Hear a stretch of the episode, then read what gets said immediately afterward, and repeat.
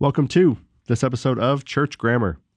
On today's episode, we talk to Matthew Emerson. Matt teaches at Oklahoma Baptist University, and he's co executive director of the Center for Baptist Renewal, along with Luke Stamps.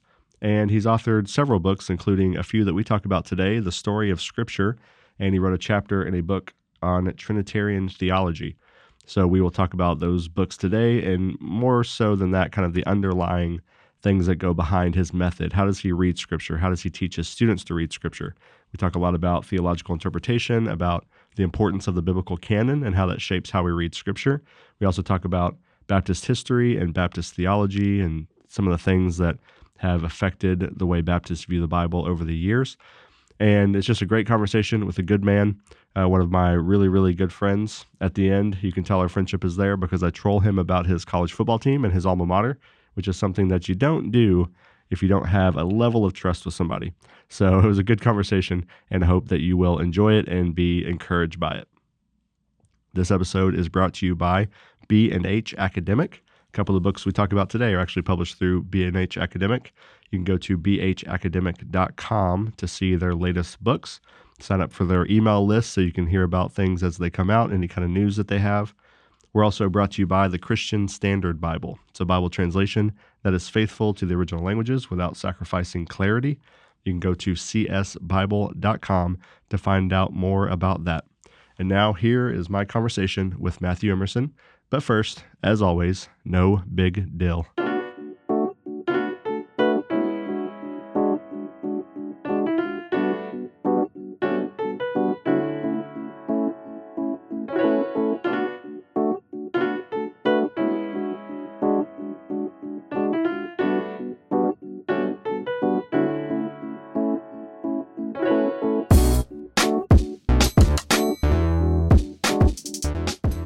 Have Matthew Emerson on the line with me today. And Matt, you are uh, one of my good friends, and you are probably the most referenced person on the podcast so far. I don't know if you've listened yet, but between uh, between me mentioning you, Scott Swain mentioned you, me and Alan Noble talked about you sending me to the mall in Shawnee and uh, sending me into uh, another dimension whenever I went there. You've been talked about a lot. Yeah, I mean the Shawnee Mall is legit. So yeah, that was not what that was not our conversation. but man, thanks for hopping on. We're going to try to talk about a lot of things here because uh, you have a lot of interests and you and I have a lot of the same interests. Uh, but first of all, why don't you just tell a little bit about your family and uh, what you're doing at Oklahoma Baptist, and then uh, just your faith journey, how you came to Christ, and how you became a scholar. Just all that together. Yeah. So my wife and I, my wife Alicia, uh, we're both from Huntsville, Alabama. Uh, we met in high school, started dating in 11th grade, went to Auburn University together, War Eagle, and uh, got married after both of us graduated. I went to Southeastern Baptist Theological Seminary for my master's. I felt called to ministry in high school. And so I knew that after college I was going to go to seminary. So uh, we moved to Wake Forest. Uh, mostly, I mean, I love Southeastern, but at the time, um, the biggest factor in our decision was that my wife's brother and his wife were already there and so I wanted to go somewhere we had family. They also had good school districts, and Alicia um, is a special education teacher, so that was going to be a better place for her to try to find a job. So we went to Southeastern. I, you know, I kind of assumed that after I was done, I would find a pastorate somewhere. Um, when I when I finished my master's, I finished when I was uh, 25, 24, 25. And the only calls I was getting back were for part time positions uh, and my wife was pregnant. I was like, I, we can't do this. Um, I can't support my family uh, right now. And so I said, you know, what everybody else says when they can't support themselves, which is to let's keep going in education. and so I, I uh, stayed on for a doctorate. Long story short, again, I, I, assumed that when I was done with that, I was going to go into the pastorate. Um, I finished that up uh, when I was 27 and I had finished my dissertation. Uh, we had had another daughter, and I, um, I assumed that I was going to go into the pastorate somewhere in the southeast. And I was sitting at my desk one day, and I had an option in front of me to go work with a church planter back in my hometown. So I was reading a, a church planting book, and I was also at the same time just kind of doing some research that I hadn't been able to do during my PhD on Galatians 4. And I, I kept trying to read the church planting book, but what was continually drawn toward doing this research. And there was one particular moment where I was like, I don't want to be doing what I'm doing. I don't want to be reading this church planting book. I want to be researching and writing. Hmm. And the Lord impressed upon me at that moment, yeah, because I'm calling you to academic ministry. And I, I really, I mean, I had been applying to academic jobs just because I was applying to everything, but I could not articulate a call to academic ministry until that moment. That was after I was done my dissertation. I, I think my defense was scheduled. I don't know if it had happened yet. It was scheduled. So, I mean, I was done. Um, and it wasn't until that moment that the Lord, I felt the Lord calling me to academic ministry. So uh, he called me to California Baptist University. I taught there for four years, and um, we had another daughter. So that's three daughters at that point. Man. And then my wife, uh, we we got pregnant with twins, and we wanted to be closer to family. I love people at CBU; they're great folks over there, but we wanted to be closer to Alabama. So a job opened up here at OBU, and uh, the Lord led us here. And I've been here for four years now. This is my this is coming to the end of my fourth year at OBU, so my eighth year teaching. And right now, and for the past few years, just in terms of what I'm working on and, and what I'm doing, um, for the past four years, really, I have been interested in the intersection of biblical theology and hermeneutics, specifically the history of hermeneutics, intersection of biblical theology, history of hermeneutics with systematic theology, especially doctrines that we think aren't biblical or aren't supported, you know, especially creedal lines, stuff like that. So I worked a little bit on eternal generation a few years ago, and right now I'm finishing up a book on Christ's descent to the dead. And both eternal generation and, and Christ's descent are not popular doctrines in evangelicalism, really. Um, and so trying to to show the biblical, theological, and historical warrant for those has been one of the things that I've been working on consistently for the past few years. Yeah, I feel like we're going to need like three episodes to get through all the things that I want to talk to you about because you just brought up two things I don't even have on my list. So, um, why don't you uh, go a little bit into uh, the first thing you're talking about, just theology and hermeneutics? You have that book, uh, Story of Scripture, kind of a little introduction to biblical theology, for lack of a better description. Talk to mm-hmm. that a mm-hmm. little bit, particularly your interest in uh, canonical theology and theological interpretation. Sort of how you how you got there, how you think about that, and what you were trying to do in the book in terms of teaching people how to to read their Bibles better. Yeah. So anytime I teach a class, and really anytime I teach in a church setting, also, I I want to start with uh, how the how the Bible fits together. I, I don't think that people can really grasp what is going on in a particular part of scripture or in a particular doctrine or whatever we're talking about unless they have a, basic grasp of the whole story and so the story of scripture is just a, a, a, little book that tries to help people fit the pieces together you know how does how did joshua and judges fit in the same book as matthew and mark and how are they connected how are they related to each other and so the most important way I think that they're connected is that they're all part of one story. And that story that's the story of creation, fall, redemption, new creation that centers on the person and work of Jesus Christ. Um, I started working on stuff like that in my dissertation. I wrote on um, the shape of the New Testament canon. What kind of what kind of theological implications does the shape of the New Testament canon have? And I argued in my dissertation that uh, the the particular order that we have for the New Testament, it's not the only order, but the particular order we have emphasizes uh, Christ as the one who inaugurates God's new creation. And you know, I, I don't want to get into the details that nobody wants to talk about that. It's it's from 2013 and whatever, but um, it started me on a path of being interested in in just the different ways that we can talk about why it's important that the Bible is one book with one story. And so, Story of Scripture is just a, a, a little book trying to help people read the Bible that way. One story centered on the person and work of Jesus Christ. So let's get to some of the underlying kind of method that you use when you do this kind of stuff. Um, I think it'd be helpful for people to just hear how do you how you think about it, particularly like I said with with canon, Um, so you talked a little bit about the order of the canon, but why do you think it's important to pay attention to the order of the canon? I mean, Darian Lockett talked about this a little bit uh, in a, few episodes ago, talking about Brevard Childs and just the idea that the text that we have is a text that God is meant for us to have.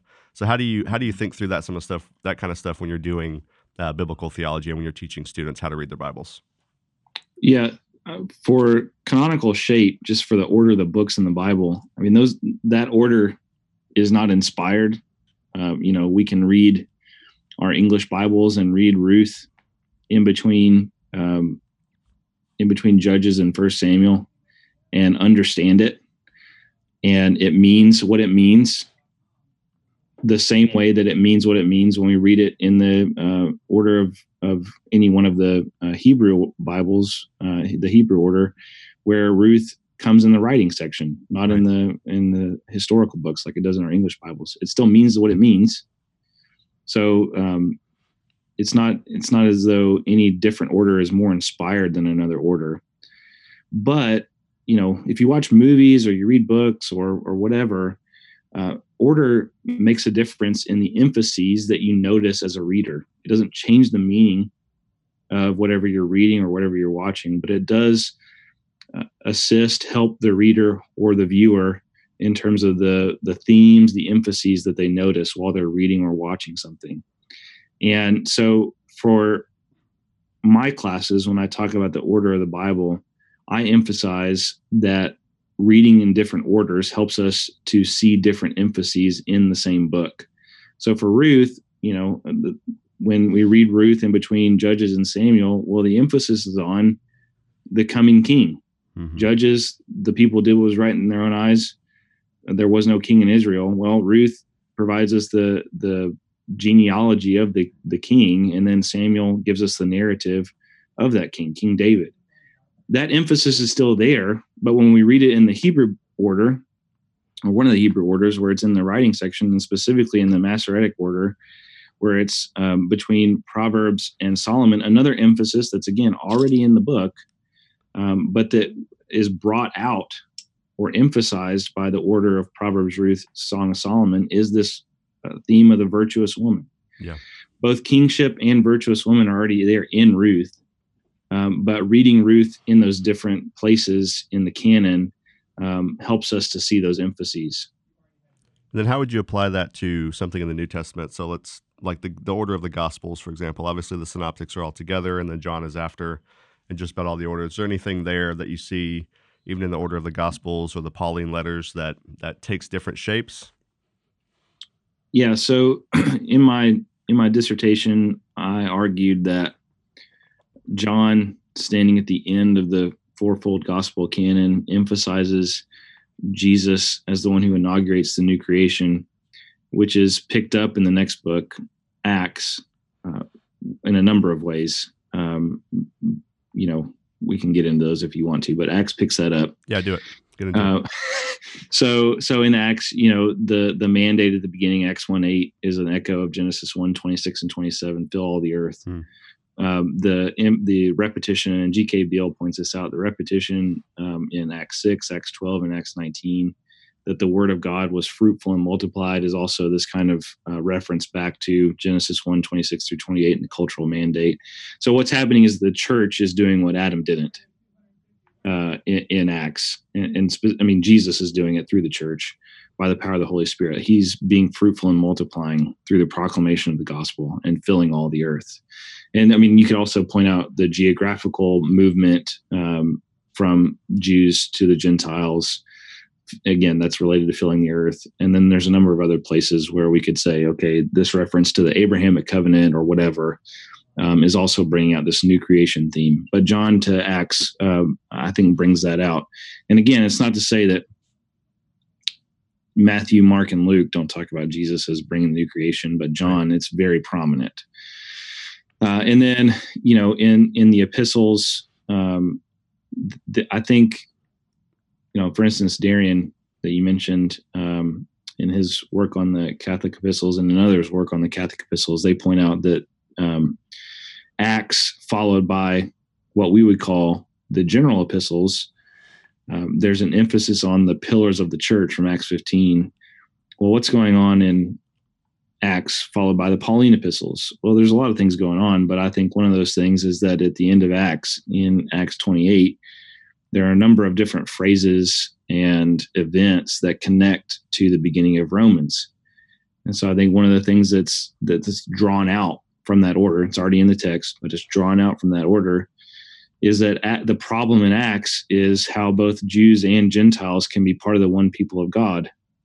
And Romans is the theological treatise that answers that question. Mm. So those are some of the ways that I think um, order doesn't change meaning, but it it draws out certain emphases in the book that are already there as part of the meaning. So would you would you argue kind of on a more practical level, not that this isn't practical per se, but um, when somebody's reading their Bible, just say your average person is reading their Bible in a year or reading the New Testament uh, in order, how would you sort of recommend somebody think through that? Like, are they trying to? You tell them like be more uh, aware of themes and theological things, or how would you how would you yeah. tell somebody when they're reading it in order to think that way? Yeah, I mean, honestly, it's it's something that we do with all movies, all TV shows, all literature. I mean, this is just how we read. Um, and so, part of reading the Bible, it's not it's not only like every other book it's not like any other book in the sense that it's inspired by the Holy Spirit, but it is like other books in that it's literature. And so, learning how to read a book, just in general, um, can help you be a good Bible reader.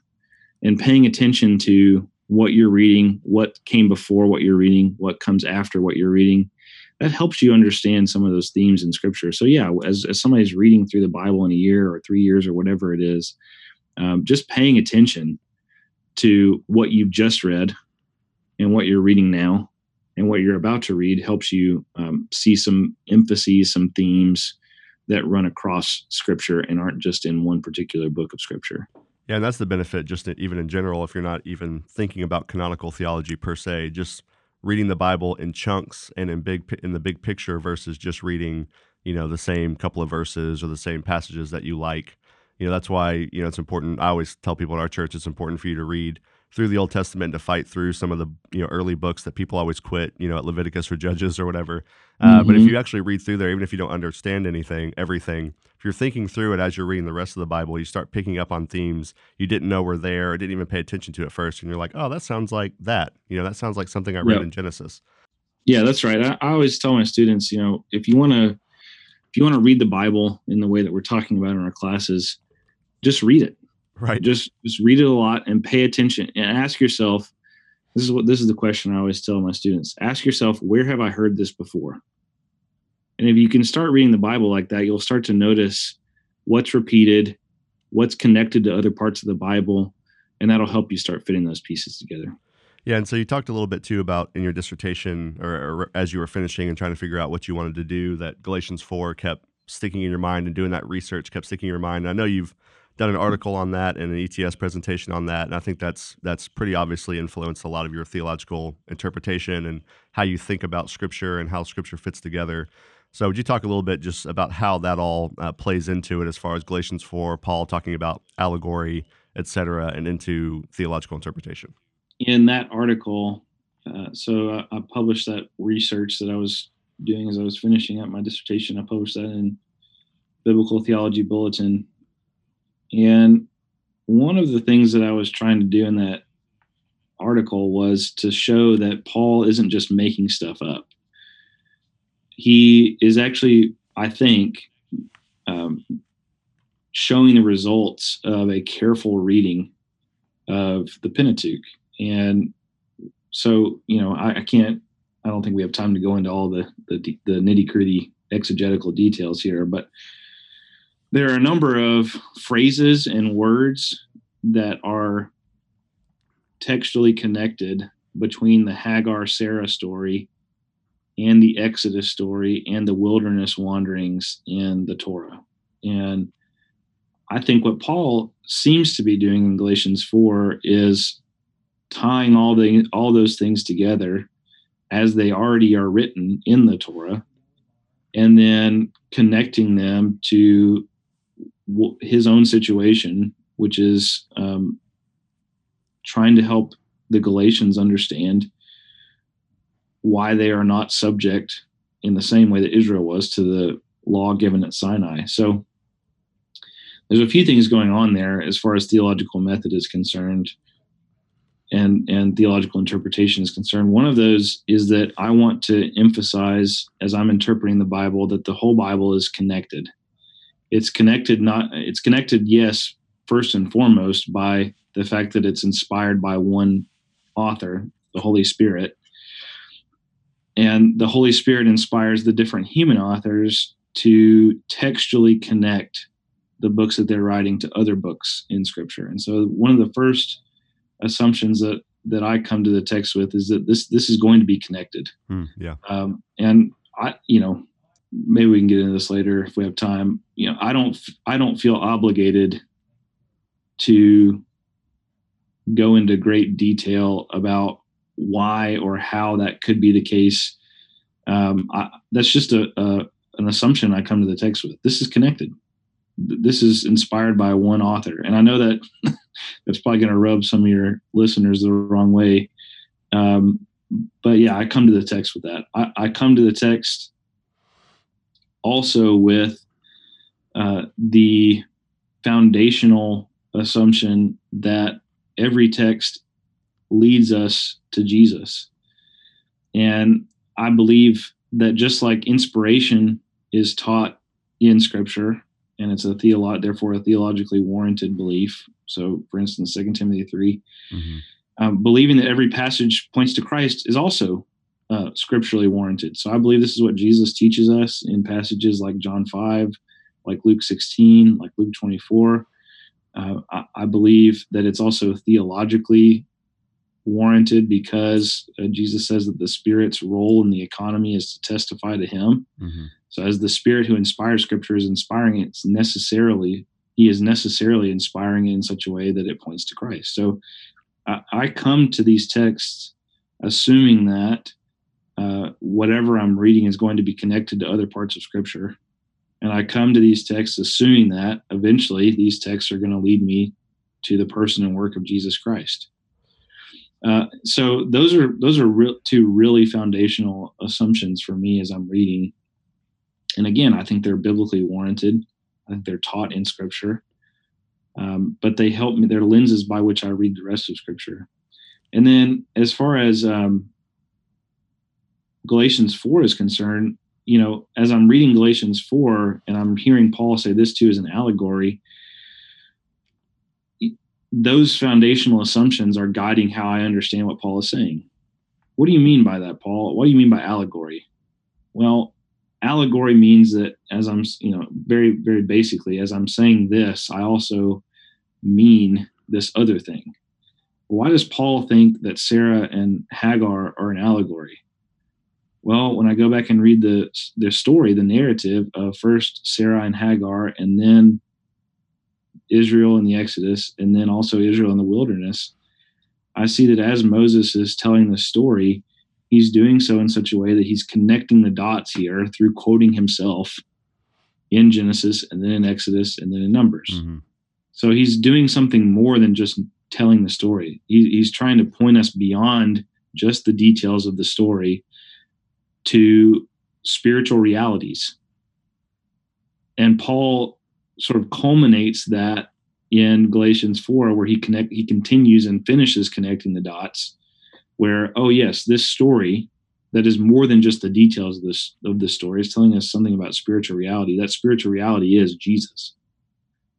So you know those are two very basic assumptions that i have coming to the text and that's essentially how i came to what i said about galatians 4 yeah, so there's a couple of assumptions that people make or critiques that people make of some of the stuff you're talking about. One is what is that basically you're going into it with your own presuppositions so you're reading into the text things that aren't there whether it's uh, mm-hmm. creedal dogmatic stuff or it's inter you know intertextual connections the other the other critique is that this is just sort of a, another form of reader response where it just kind of means whatever you want it to mean if you think things are connected then your your interpretation is just as good as everybody else's so how do you answer some of those kind of critiques to what you're saying yeah i would say that i would say a few things the first thing that I would say is that everybody is coming to the text with something. So when I come to a text, I'm not coming it I'm not coming to a text neutrally. There is no such thing as a neutral reading of right. scripture. There is no such thing as turning off my assumptions or my presuppositions in order to approach scripture. Um, the question is whether or not I'm approaching scripture with the right kinds of assumptions. And so there are a couple of different i mean there there are more than two but there are a couple of prominent options these days um, one option is to come to the text in a way that hopes for neutrality now i think i think most people today would recognize the point that i just made that everybody has presuppositions right um, but i think one kind of common approach to reading scripture is that we can to the best of our ability, eventually get to the point where we are so in tune with our presuppositions that we can tell when they're influencing us and when they're not. And so even if even if people might reject a neutral reading per se, we can be aware enough of our presuppositions that it's possible to come to the text and um, still get critical results from empiricism and rationalism. So, the kind of modern foundations of epistemology.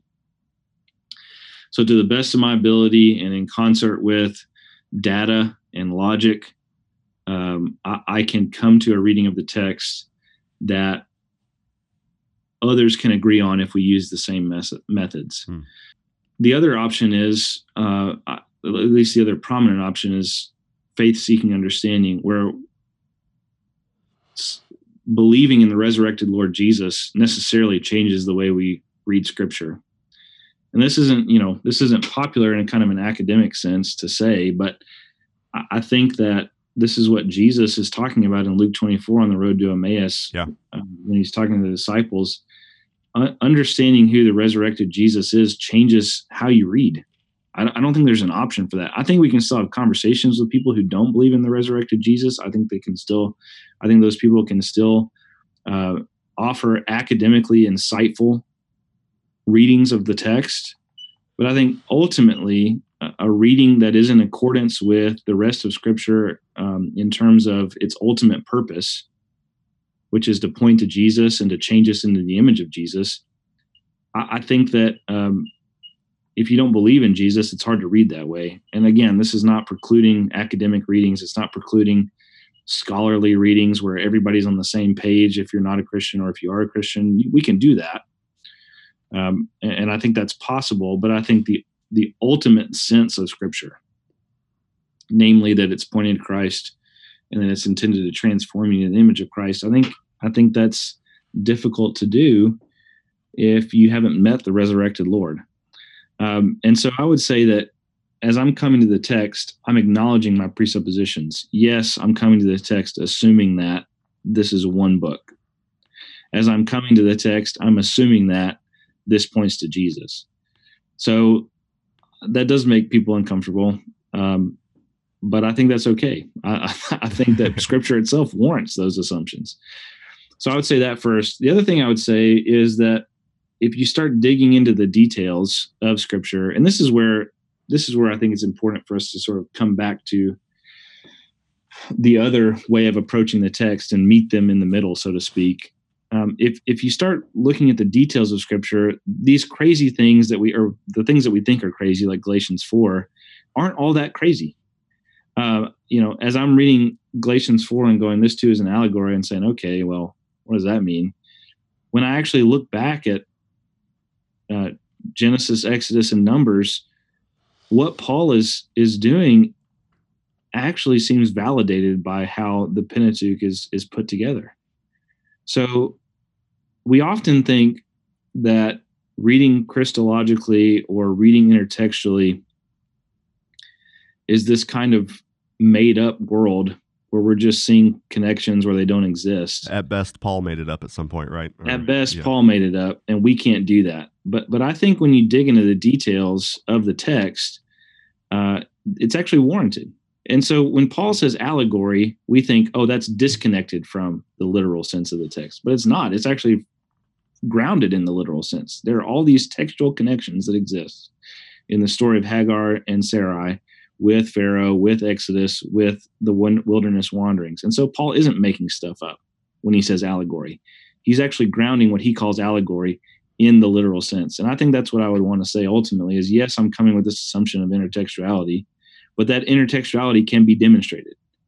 Yes, I'm coming with a, an assumption of Christological reading, but that Christological reading can be demonstrated from the text. Not, I don't ever want to get apart from the text. I don't ever want to move past the literal sense. Everything that I do, I need it to be grounded in the text of Scripture.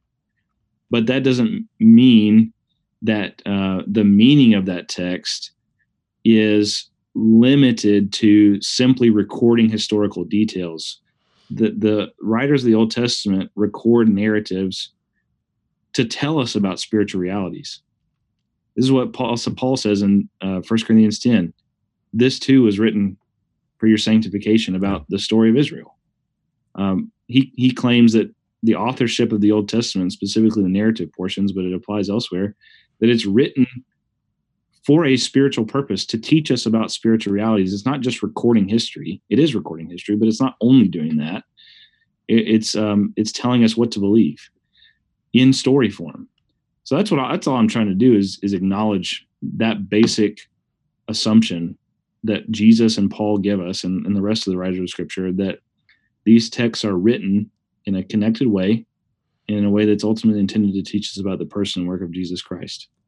And when you talk about, um, you were talking a little bit about how Jesus sort of sets us up to look at the Old Testament that way. And so, mm-hmm. you know, and that believing in Jesus and believing in his resurrection does change the way that we read the Bible. Would you say at some level that, that that's why we see some of the weird stuff or supposed weird stuff in the New Testament is you've got Paul and other writers trying to make sense of their own scriptures in light of Jesus. So Paul is, is seeing these things. It's not that he's necessarily cobbling around looking for them, but rather he can't read the Old Testament or the Hebrew Bible. He can't read it any other way now that Jesus has resurrected. Yeah. So I would say that the New Testament writers do read the Old Testament in light of Jesus' life, death, and resurrection. And what they see in the Old Testament is already in the Old Testament. Okay. Yeah. So I don't I don't want to I don't want to get into a situation where I'm saying something like the New Testament authors are making the Old Testament mean something that it cannot mean in light of Jesus' resurrection. Yeah, that's a good clarification for sure. Um, I, I, think that the New Testament authors are seeing what is there. You know, I, I like some people don't like this, but I like B.B. Warfield's analogy that the furniture is already in the room, it's already arranged um, but the lights aren't on hmm. in the Old Testament. The New Testament flips the lights on. It doesn't rearrange the furniture. That is, it doesn't make the Old Testament mean something it didn't mean before, but it flips the lights on so that we can see the room clearly and how it's arranged. And and, and so when Paul and the gospel writers and the other epistle writers are are um, thinking about the Old Testament, they just I think they see clearly now uh, what was only in in types and shadows in the Old Testament. Okay, well, let's shift just a little bit, but not too much. Um, you talked earlier too about some of the stuff you've done on eternal generation and uh, your interest in systematics. Uh, another thing that you've done lately, and you've done over the last couple of years, is done a lot of work on Trinitarian theology. And um, you know, you and Luke Stamps and Bruce Ware and Malcolm Yarnell all contributed to a book that Keith Whitfield uh, edited about Trinitarian theology. And really, what it is is talking about hermeneutical methods and theological methods and sort of how you get from A to B and how you read scripture theologically. So, talk a little bit through uh, your perspective in that chapter and then even the larger conversation about the Trinity and how you tried to, the argument that you and, and Luke tried to make in that chapter and how that related to the other chapters. The, the book is intended to draw out not only our differences regarding Trinitarian theology, and the, the main difference is that um, Dr. Ware would affirm eternal relations of authority and submission, uh, previously known as a fun- eternal functional subordination or eternal submission of the Son, where the Son submits to the Father eternally and not just in the incarnation. Whereas Luke and I, especially in our chapter, come out very strongly against that view. So that's that's the main difference Trinitarian in terms of Trinitarian theology. But the the purpose of the book is not really to just point out those differences. Right. The point of the book is to try to get at the differences in theological method that would lead us to that disagreement. And so in our chapter, Luke and I attempt to demonstrate what our theological method is, what kind of Trinitarian theology that leads to, and then in the response, especially to Dr. Ware, although it's somewhat in the response to Dr. Yarnell, um, we also point out the differences in method that lead to different um, theological conclusions regarding the doctrine of the Trinity. So that's that's basically what the book is after. There's a chapter by each of us on method, and then what our Trinitarian theology is, and then we respond to one another. And then without without bashing or insulting the other views, or you don't even really have to talk about them. What were a few kind of principles that you and Luke try to bring out about how you do Trinitarian theology while reading the Bible? Because a lot of people think they're disconnected or that you can't, you know, the Trinity's not in the Bible, you can't find the Trinity there, that it was made up later by the church fathers as some sort of philosophical thing. But you guys really, uh, you're careful to make sure that you're going back to the text over and over again. So how do you how do you do that in your chapter, and how would you recommend people think about the Trinity and Scripture together? Yeah. So when we talk about the doctrine of the Trinity, and and really when we talk about theological method in general, we give I think it's six or seven points, no, eight eight points. Um, very briefly, a a biblically informed, biblically rooted and informed doctrine.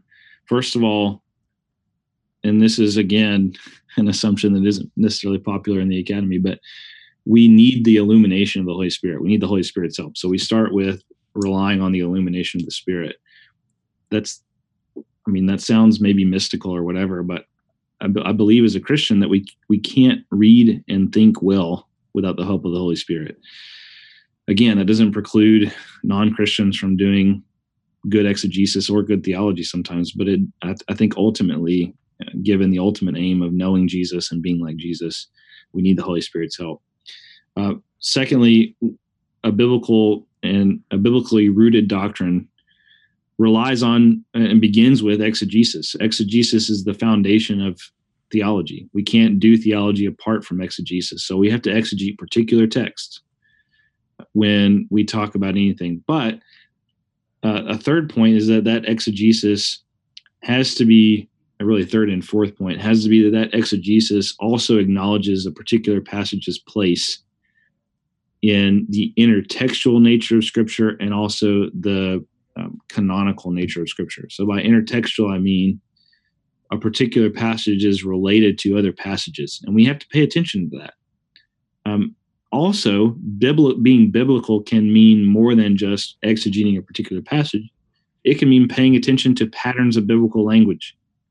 So, if you were to say, "What's your what's your um, what's your basis for the doctrine of eternal generation? I'm going to point you to passages like john 5 26 but i'm also going to point you to the pattern of biblical language where the first person of the trinity is referred to the father and the second person of the trinity is referred to as son. And i can you know pull up scripture verses but i'm not i'm not exegeting one verse there. I'm saying look father son these are the names that are given. What is the theological implication of that kind of naming? So we need to pay attention to the intertextual uh, nature of scripture as we exegete we also need to pay attention to the canonical nature of Scripture as we exegete, and that means paying attention to how these texts fit into the story of Scripture.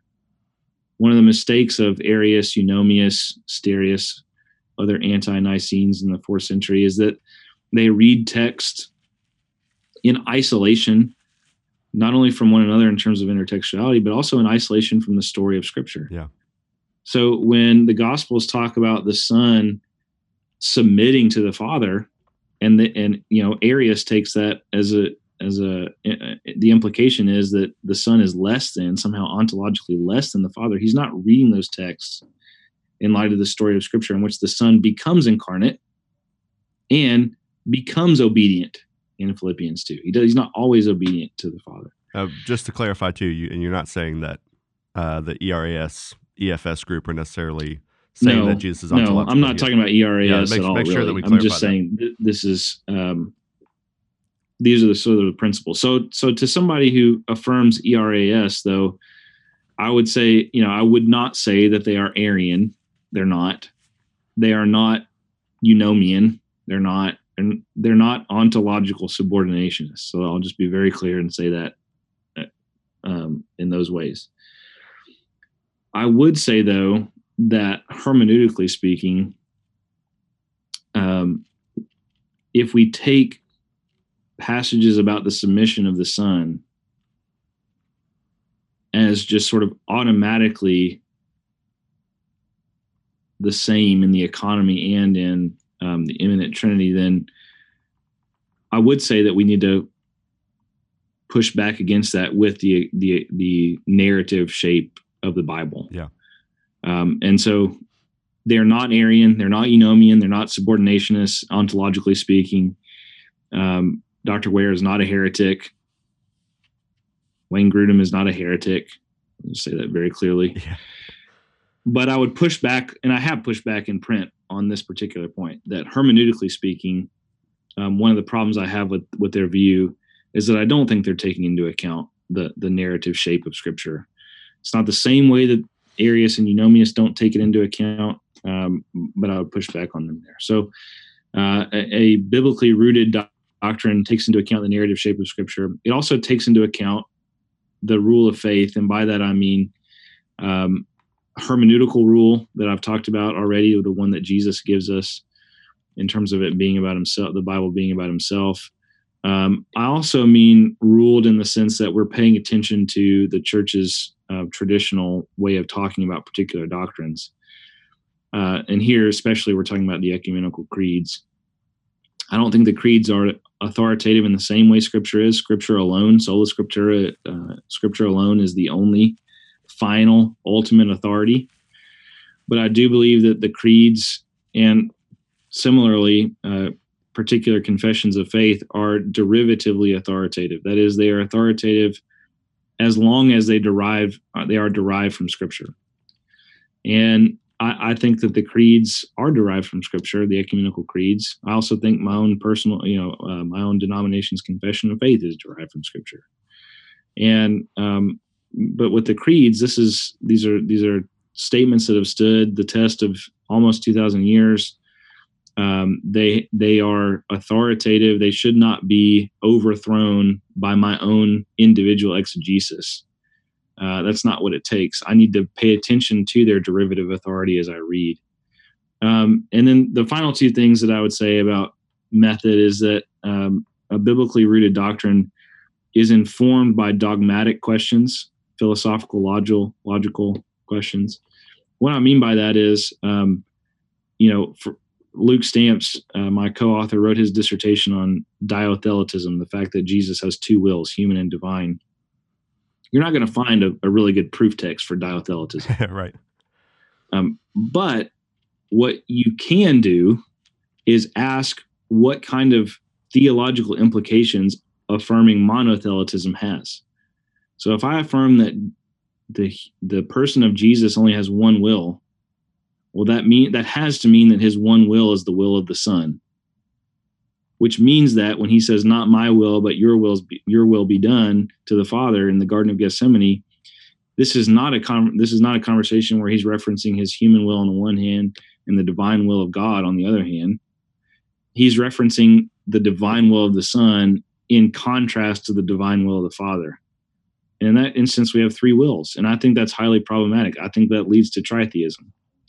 Um, and so, you know, that's not something that you can proof text, but it is a biblical doctrine insofar as you're asking yourself, what does the Bible teach? And what how does the Bible teach relate to other doctrines that we already hold because the Bible teaches them, namely the Trinity?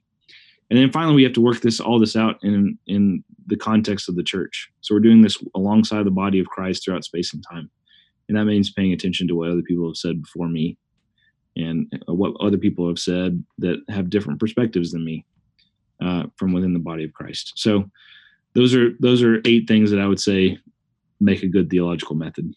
Yeah, that's good. Um, okay, let's let's shift to a final thing, something that we both care a lot about. You know, we both help lead the Center for Baptist Renewal. We talk a lot about um, Baptists and the great tradition, how Baptist theology relates to the patristic period. You know, there's there's a tendency mm. in some Baptist circles that that's all Catholic, and so we shouldn't pay attention to it, or it's all allegory, it's all weird. You know, there's all kinds of different reasons why uh, our tradition in particular has not cared about the greater tradition of the church. So, talk a little bit through kind of as we've talked about all of this, these hermeneutical and theological methods and these sort of presuppositions. Where do you think that Baptists have gotten it right historically on these kind of things? And then where have we strayed? And why do you think we've strayed that way? What I would say here is that early Baptists were very clearly connected to the Christian tradition. Early Baptists used creedal and Protestant confessional languages uh, language when they articulated their doctrine of the Trinity. They used creedal conciliar, and Protestant confessional language when they articulated their doctrine of uh, Christology. They used common Protestant confessional language when they talked about, and they used this term when they talked about the sacraments. Mm.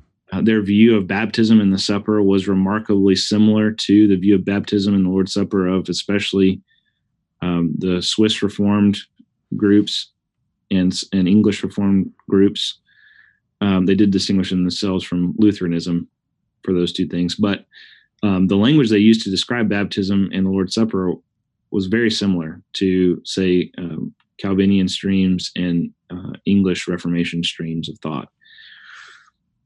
This the same thing is true, by the way, of a lot of Anabaptist confessions, although it gets uh, a little bit more difficult to describe commonality there. Right. Um, but for Baptists, early Baptists, it was remarkably similar to, similar to what other Reformed traditions were doing. And I don't mean Reformed as in Calvinist; I mean Reformed as in Reformation, um, Protestant. And so, early Baptists were were actually very explicitly drawing on other uh, other articulations of tradition. They were drawing on the creeds. They were drawing on um, conciliar statements, especially Chalcedon as it relates to Christology. And they were drawing on other Reformed confessions as it related to um, other doctrines like doctrine of humanity and doctrine of the church. I mean, of course, the difference is between early Baptists and those other Reformation movements is that they continued to reform with respect to the polity of the church, the church's relation to the state, and with respect to baptism and, and who is supposed to be baptized. So I'm not saying they're exactly like them, um, but they were drawing on other traditions. And so I think I think one of the things that I would say to Baptists today in that regard is that this idea that that Baptists are a non-creedal or non-confessional people, or that um, Baptists have to go by the the mantra of no creed but the Bible, that doesn't doesn't bear itself out with the early Baptists. Uh, early Baptists were very confessional. Early Baptists were very rooted in the tradition of the church. Uh, we're not a non-traditional people.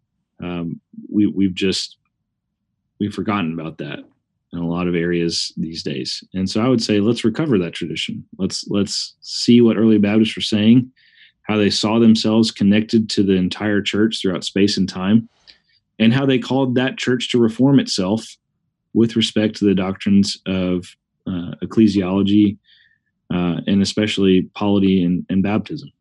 So, you know, one of our emphases at Center for Baptist Renewal is that the story of Baptist life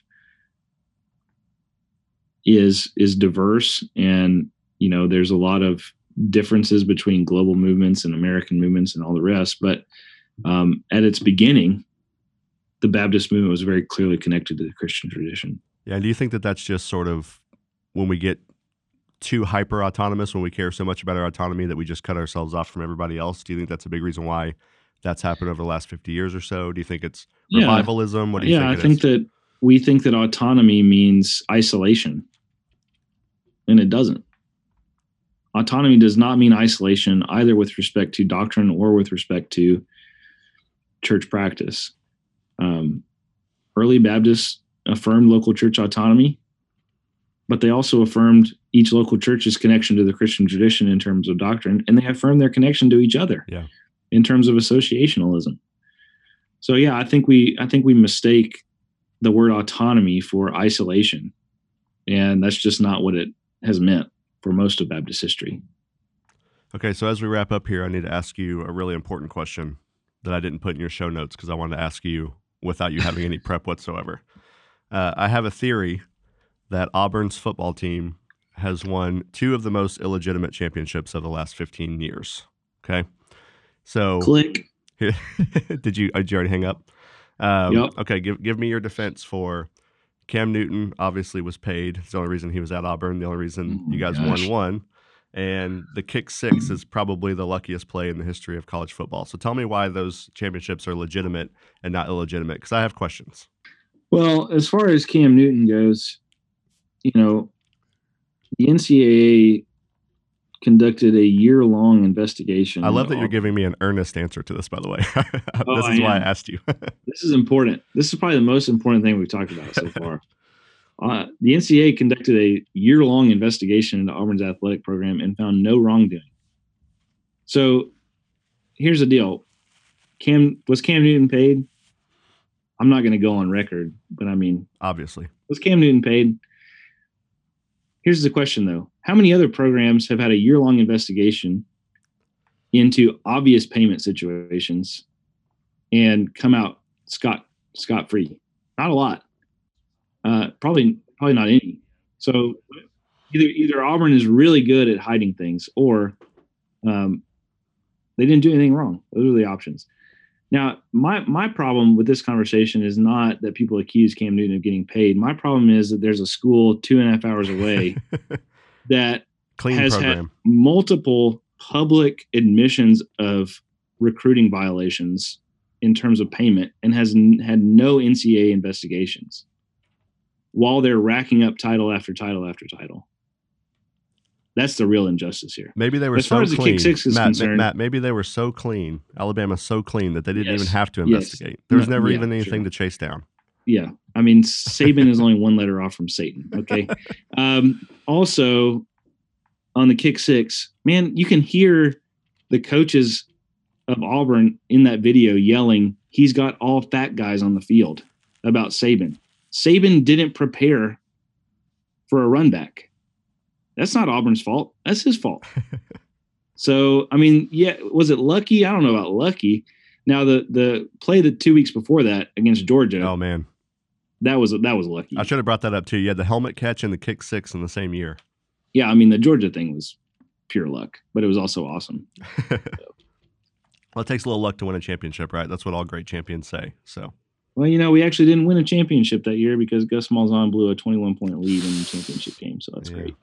Well, I'm a Longhorns fan, and we haven't had any success in a long time, so I don't have a whole lot of uh, have a lot to talk about. But Yeah. all right, Matt, I appreciate you hopping on with me, man. All right, thanks. Been fun.